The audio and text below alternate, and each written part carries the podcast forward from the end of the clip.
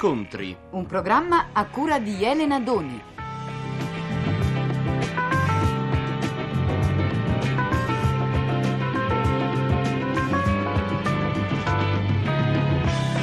Eccomi qua.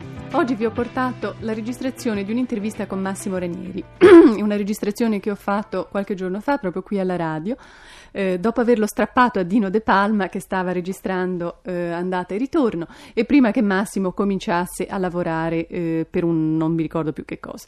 Massimo lavora sempre, ha una grande voglia di vivere e di lavorare, insomma un vero ragazzo modello. Quindi, come si conviene ai ragazzi modello, la prima domanda che gli ho fatto è stata quella di parlarmi della mamma. Ah, mia mamma, come tutte le mamme, come tutti i figli che adorano le mamme. Io adoro mia mamma, per cui di mia mamma potrei dire tutto e come non potrei dire niente a questo punto, oggi come oggi. Che tipo è tua madre? Ma che tipo è mia madre? Mia madre è un classico carabiniere, è una, una, è una terribilmente eh, vera, terribilmente realista. Energica. Energica, carattere di quelli eh, che non si ha nemmeno l'idea di che carattere ha mia mamma. Solo io, io che la conosco, lo so. so. Senti, è lei che ti ha fatto studiare canto, vero? Sì, sì, è, è stata lei, è stata lei ed è stata lei la causa e la colpa di Massimo Ranieri. Cioè? cioè, se oggi mi chiamo Massimo Ranieri, non dico è colpa sua, colpa è merito suo. Perché? Perché tutto pensavo da ragazzino che, di fare il cantante, poi da ragazzini si è sempre così eh, presi dal pallone, dal calcio. E io da ragazzino pensavo all'età di 17-18 anni di, di, di, andare a un, un campetto so, al San Paolo e diventare un, un Sivori, un Altafini, un John Charles. Ecco. E invece mamma ti mandava a lezione di canto? Mamma mi mandava a lezione di canto, facendo dei grandissimi sacrifici, sia lei che io, a quell'epoca io lavoravo, guadagnavo 800 lire al giorno, credo. E mettendo queste 800 lire al giorno, giorno per giorno, alla, alla, alla fine del mese erano 5-6 mila lire, 7 mila lire, adesso non ricordo, e lei metteva il resto, che erano 8 mila lire al mese per studiare, fare lezioni di canto. Però la sera c'era sempre questa grande passione per il calcio, per il pallone, perché parliamo chiamiamolo pallone, non calcio, a quell'età sì, sì, è pallone. E andavo al primo campetto, nella prima piazza che trovavo e andavo a tirare due calci al pallone, chiaramente tornando a casa con le scarpe rotte. Al che mia mamma a quel punto diceva, va bene, non fa niente, ho visto che tu hai la passione per il pallone, lasciamo perdere il canto. E dal momento è scattato lì l'orgoglio, è scattata la molla del, ah, allora ti farò vedere che io posso fare anche il cantante, sia quello che quello. Massimo, ci pensi ogni tanto a quando eri povero? Ma quando ero povero, eh, si è sempre poveri nella vita, io credo. Eh, non si è solo poveri così finanziariamente, eh, c'è gente che è povera umanamente, si è poveri di natura a volte, no? Eh, io ricordo, ricordo, la mia povertà, che, che, la sera andavo a letto con una zuppa di latte.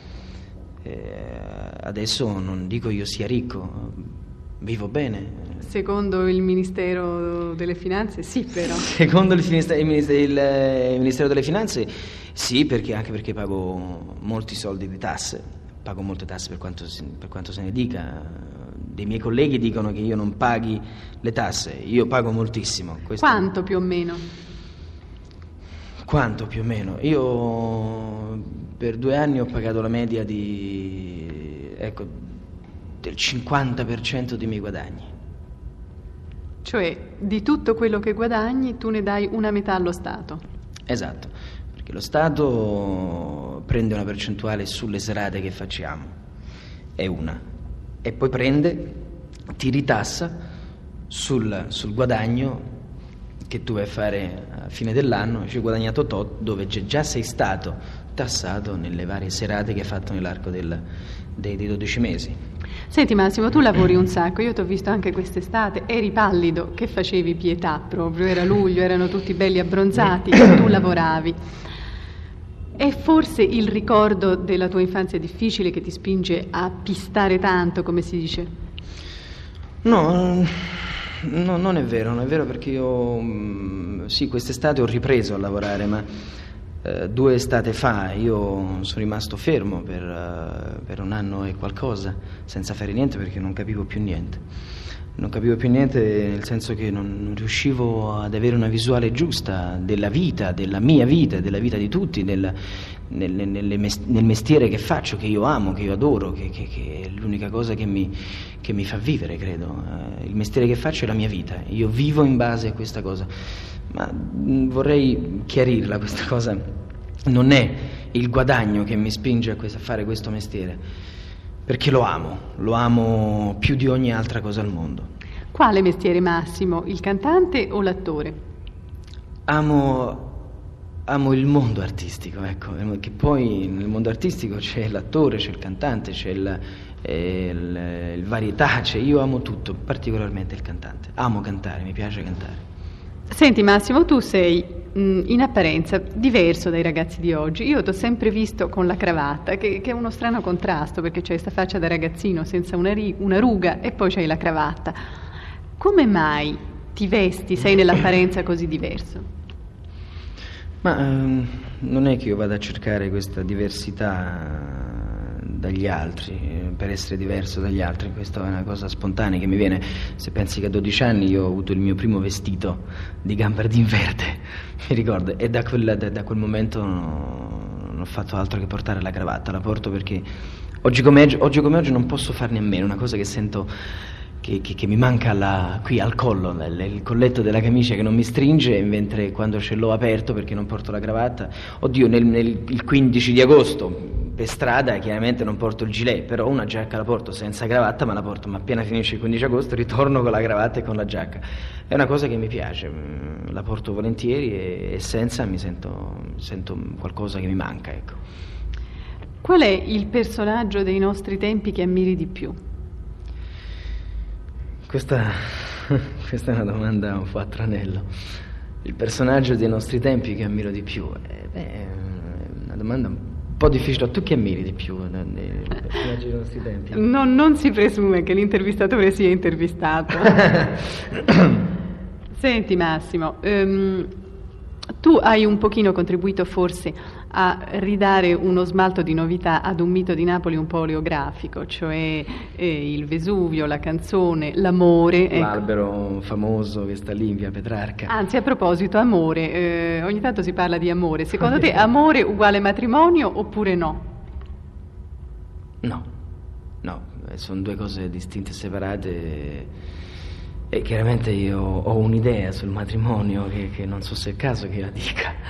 Io credo, io credo, credo nell'amore, ma l'amore è quello vero, l'amore che anche io a 23 anni ho provato.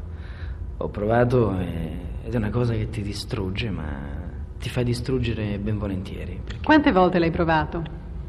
Veramente una sola volta.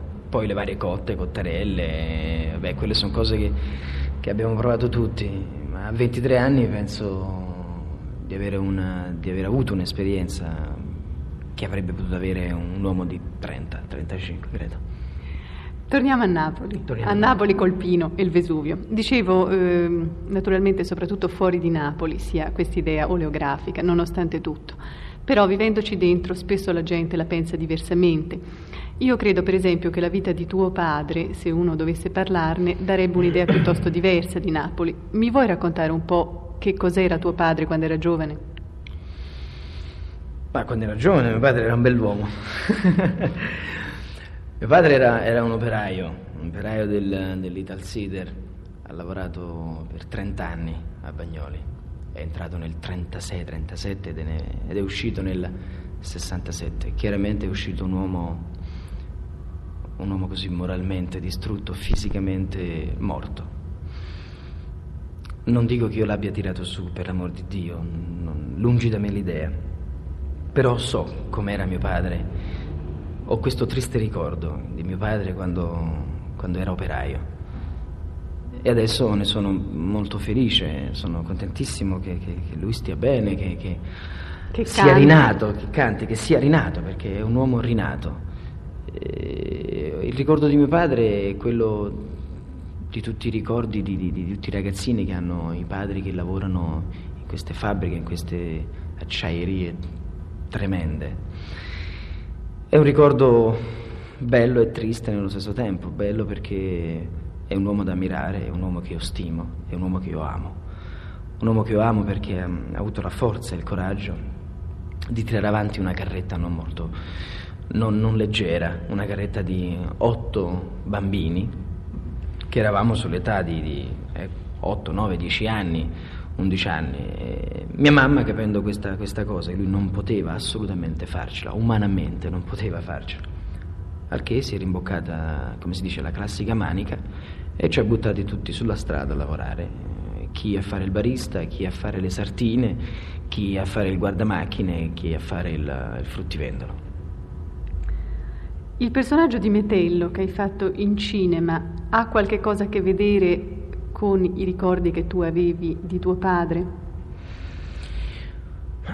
Sai, a 18 anni, quando io ho fatto il metello, è un po' difficile avere una, una idea ben precisa di che cos'è la vita, che cos'è oh, avere un ideale anche politico.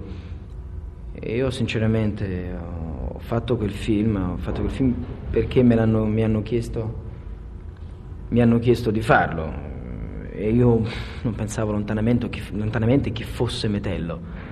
Anzi, ti dirò, adesso faccio anche una piccola gaffa, pensavo addirittura fosse un, un personaggio degli antichi romani. Poi da, da, da quel personaggio ho incominciato a vedere la vita sotto un altro punto di vista. Ti dirò che mio padre quando ha visto questo film aveva le lacrime agli occhi, aveva gli occhi bagnati. Forse così si immedesimava in questo, in questo personaggio, in questo mondo passato, passato che ha tutta una sua storia, che non è il caso di rievocarla adesso, anche perché ci vorrebbero degli anni per capirla per spiegarla. Per... Io, io, io so molto poco, so molto poco, so solo che attraverso mio padre ho capito quanto, quanto è dura. Senti Massimo, tu adesso stai per cominciare un altro film, Salvo d'acquisto se non sbaglio. Sì, Salvo d'acquisto, la storia di, di, del carabiniere napoletano che si è fatto ammazzare mm, nella guerra del 43. Sì. La regia di chi è? La regia di Romolo Guerrieri. Di Romolo Guerrieri. Io premetto che faccio questo film non per fare l'eroe nel film, anche perché oggi come oggi credo che l'eroe non, non faccia più eh, colpo come lo faceva una volta, anzi, oggi come oggi diciamo, quello si è fatto ammazzare. Boh, chi gliel'ha fatto fare? È vero? Siamo sinceri. C'è un certo rimpianto?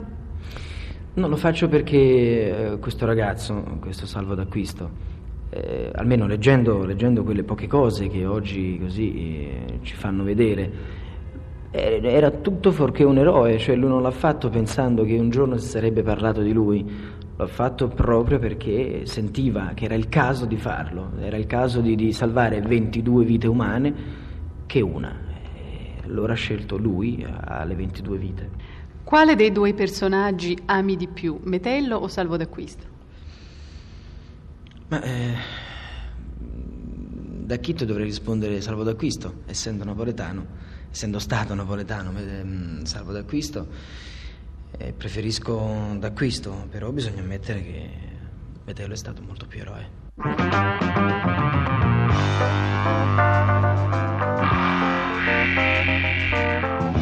Avete ascoltato Incontri a cura di Elena Doni. È intervenuto Massimo Ranieri.